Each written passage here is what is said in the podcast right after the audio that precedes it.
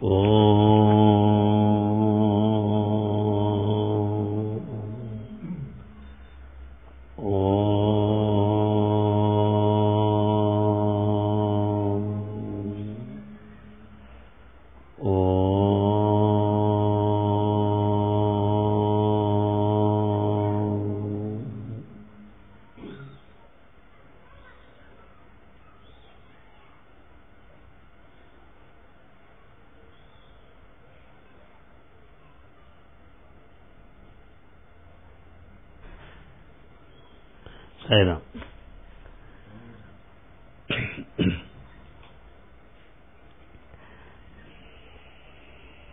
Pranams to Swami, dear brothers and sisters. Today we'll take up Bhagwan's conversations with students in the veranda there in Prashanti Nilayam in the month of May. So, the text, what I am going to speak to you, belongs to the period May 2001. Incidentally, I may tell you, we completed 2002 and now we have come to 2001. I should thank you for your keen interest that you have been showing from time to time in trying to know what Swami said and you, I appreciate you the spirit of service with which you have been sharing this with all those that will come in contact with you regarding this.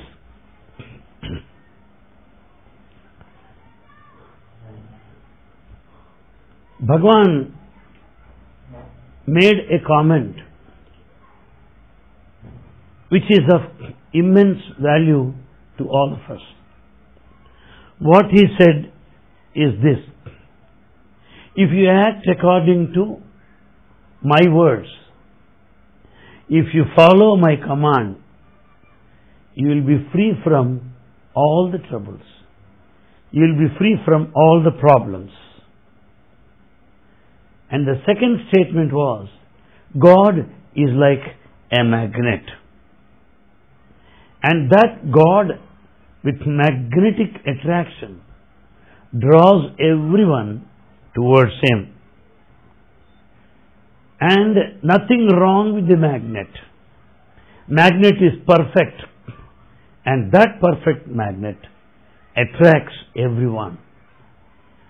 Well, here I want to explain Bhagwan's statements. In Ramayana,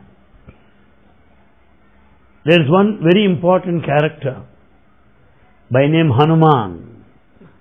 Hanuman followed scrupulously the command of Lord Rama and therefore he attained that state as to receive adoration and worship from everybody. Following the command of God will make you eligible to receive worship from the community. The society will take you as an ideal, as the best example. Incidentally, I can also tell you, in Mahabharata, Pandavas followed Krishna strictly and therefore they are rewarded. They were victorious towards the end and highly acclaimed by everybody till this day. Here I want to share with you a simple anecdote mentioned by Bhagwan in his discourse. You must have heard of Krishna, the child Krishna, who was always in the habit of stealing curd and the milk from the neighbors. Those who have some idea of Mahabharata will understand. It's not a question of stealing, it has an inner significance altogether. But story part is this that he goes to the neighbor houses and uh, drinks milk, partakes uh, butter without their notice. Butter is the human heart, the milk is devotion, the pot is pot is the human body, that is the inner significance. Stealing meaning God capturing human heart in secret without your knowledge. That is inner significance. Now, Krishna one day started drinking milk. How was he drinking milk? He kept two of his feet in the lower part and started drinking the milk from the upper part. Just tilted upside down, turned the pot on the top upside down, started drinking while keeping both the feet in the lower pot containing milk. Mother went in search of him and ultimately found Krishna here. And Krishna immediately jumped and started running. Mother could not find him anywhere. Ultimately, she found footsteps of Krishna because they are full of milk. So, basing on that footsteps full of milk, mother could trace him out finally. This episode from Mahabhagavata tells us if you follow the footsteps of God, you will reach him. Krishna, the God, his mother, the devotee, following the footsteps of Krishna, could catch him. Similarly, we the devotees should follow his footsteps to reach him. That is the anecdote mentioned by Bhagavan. There is also another thing. Some of us may feel that we are not uh, drawn by Baba. That Baba has not drawn us close to Him. We may feel like that. But we are wrong. Why? God is the magnet. We are the iron pieces. Nothing wrong with the magnet. The iron piece with full of dust, full of rust, will not be drawn by the magnet. So mistake lies with the iron and not with the magnet. So the iron must be pure, the iron must be clean in order to be attracted by the magnet. So God is a magnet. The devotee is the iron. Should be free from the dust of attachment, from the rust of ego. When these two are not there, the iron is automatically attracted by the magnet. That's what Bhagavan has said. Watching the situation, quite convenient, mood of Bhagavan being quite welcoming, I dare to put a question. Bhagavan, why do we find obstacles in the spiritual path? Why obstacles, problems along the way of spiritual life? Why Bhagavan? And Swami gave an answer straight. There are no obstacles in the spiritual path at all. It is your weakness. It is the lack of faith in you which is responsible for all the obstacles. Actually, spiritual path is straight without any obstacles. Bhagavan said there are two reasons for the obstacles along the spiritual way of life. What are they? One, lack of faith. The second, the consequences of the previous life. The reactions of the previous life. They are all responsible, which will not allow us to walk along the spiritual path. And then Bhagavan said, this is a very important point for all of us. We think we are on the spiritual path, but strictly speaking, we are not. Why? Our goal, we are not. Why? Our goal is worldly.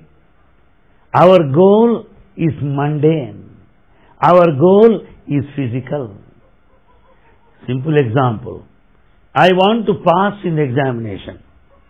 I go to the temple, break a coconut, make some offering to God. Is it devotion? No.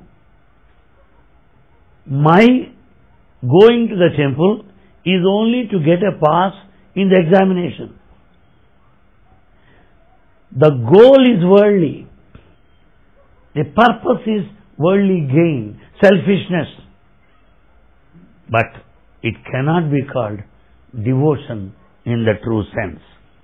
So Baba made this statement. Anything that you do out of selfishness and self-interest, anything you do is not at all spiritual. So the spiritual path requires unconditional love for God, not any worldly gain or worldly objective. Now, you find two classes of people in mythology. One, devas, angels. Second, rakshasas, demons. Devas, angels, they had devotion, which is totally spiritual and selfless. So they are worshipped. But while the demons also did penance for years and years, followed every spiritual path, but they are condemned because their motive is worldly. Their motive is born out of selfishness. They are totally egoistic and therefore Bhagavan says your devotion should be selfless. Further Swami added another statement which is quite encouraging to all of us. If you have strong faith, if you strengthen your faith, make it strong and stronger, you'll be able to cross any number of obstacles on the way. Which is true with all of us. I don't think that we are here in a most comfortable way. I don't think so. We are able to cross all the problems. We are able to face all the obstacles because of our own strong faith in God. So where there is strong faith, you will never fear. You will be able to face any problems. That's what Bhagavan has said. Then Bhagavan, excuse me for putting this question, how do I know that I reach very high state, very high level in spirituality? How do I know? That I have gone to very higher and higher levels. Immediately came the reply. There are no levels in spirituality. Nothing is low, nothing is high. All are same in spirituality. That's what Bhagavan has said. And further he explained, there is caste system, there is class structure. Class structure, caste system, the haves, the have-nots, rich, poor. These are all the levels in the world. These are all the levels in the community. But in spiritual path, there are no levels, there are no heights, all are equal. Because God is one without the second. God is one without the second. So there is no question of one being higher than the other. That's what Bhagavan said. Swami, I know that I'm, I'm crossing my limits. But please excuse me. I have one, one doubt here. All of us know that you are God. But why are we not able to follow you? Why don't we follow you? We know that you are God. Why? These are all questions which requires some courage to ask and His grace and mercy to have tolerated such questions. It's really risky. But anyhow, the question is, I repeat once again because it, it applies to every one of us. We know Baba is God, but still why don't we follow him? That is the question. These answer Baba said, look here, at home, mother cooks. Mother prepares all cookies, all sweet dishes, all delicious items. But the son wants to go to the hotel. He doesn't want to sit, he doesn't want to eat anything that is cooked at home by mother. He wants those things in the hotel, restaurant. That is the fate. Similarly, though God is here with all the love, you don't understand. You don't understand. That's what Bhagavan said. Further, he added another statement. Mother will not serve sweets to one son. And he serves all sweets to another son. The one son should not feel bad. She has not served him sweets because that son is diabetic. He should not eat sweets, so she doesn't serve. Similarly, God fulfills the desires of some people. He does not fulfill the desires of others. Why? It is good for them. He knows what is good for us best. Then Baba said, some people are not able to follow me because their wishes are not fulfilled. Their desires are not fulfilled. And hence they are not able to follow me. That's what Bhagavan has said. Suddenly boys started raising their voice, pleading with Bhagavan in chorus. I was hearing what it is. All boys said, Swami, come to hostel. Swami, come to hostel.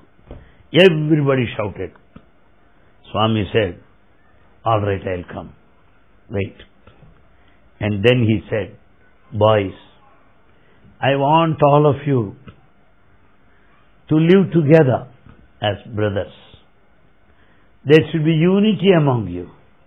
Live together, learn together, grow together in fraternity, in love, which is very, very important. And then Swami said, India achieved independence, but it has not achieved unity till today. There is no unity till today. So unity is most important. Then he gave example. Threads can be cut with the two fingers. But a cloth cannot be cut with the fingers. Why? All threads are woven into a cloth. When threads are woven into a cloth, the cloth is strong. You cannot cut it. When there are individual threads, easy to cut it.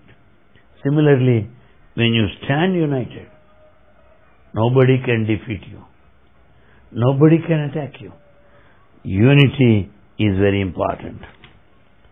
And further, Bhagavan said,